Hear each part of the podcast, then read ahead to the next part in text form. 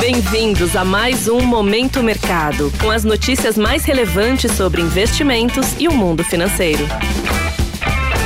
Muito bom dia para você ligado no Momento Mercado. Eu sou a Paloma Galvão e bora para mais um episódio desse podcast que te informa e te atualiza sobre o mercado financeiro. Nesta sexta-feira, irei falar sobre o fechamento de ontem, dia 1 de fevereiro, e a abertura de hoje, dia 2. Cenário internacional. No exterior, as bolsas americanas tiveram uma sessão de recuperação. A queda generalizada dos bancos americanos, em meio a preocupações de novo colapso no país, foram sobrepostas aos ganhos das gigantes de tecnologia.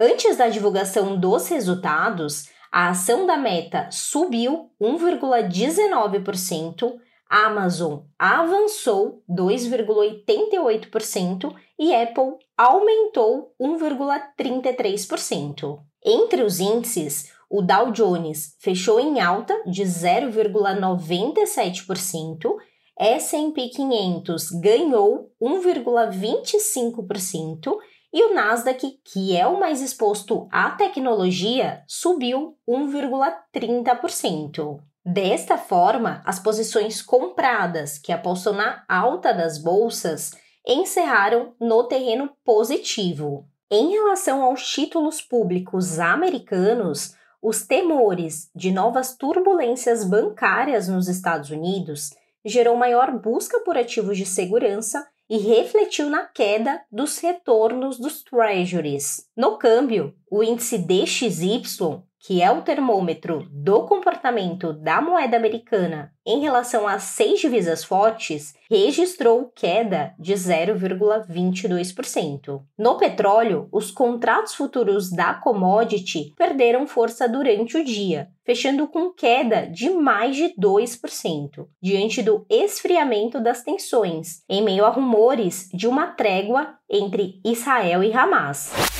Cenário nacional. Por aqui, o dólar começou a perder força no fim da manhã e se firmou em baixa no início da tarde, em meio ao quadro internacional. As alocações compradas ou expostas à variação cambial fecharam no vermelho. Na renda fixa, os juros futuros fecharam a primeira sessão de fevereiro com viés de queda. Mesmo que o comunicado do cupom, o Comitê de Política Monetária, não tenha trazido novidades em relação ao anterior, o texto reforçou a perspectiva de novas reduções em suas próximas reuniões. Assim, as posições tomadas, que apostam na alta dos juros futuros, encerraram em queda. Na bolsa, o Ibovespa iniciou o mês em alta de 0,57% aos 128 mil pontos. Entre os destaques, a ação da Petrobras avançou na contramão da queda no preço do petróleo, impulsionada pela expectativa positiva em relação ao pagamento de dividendos referentes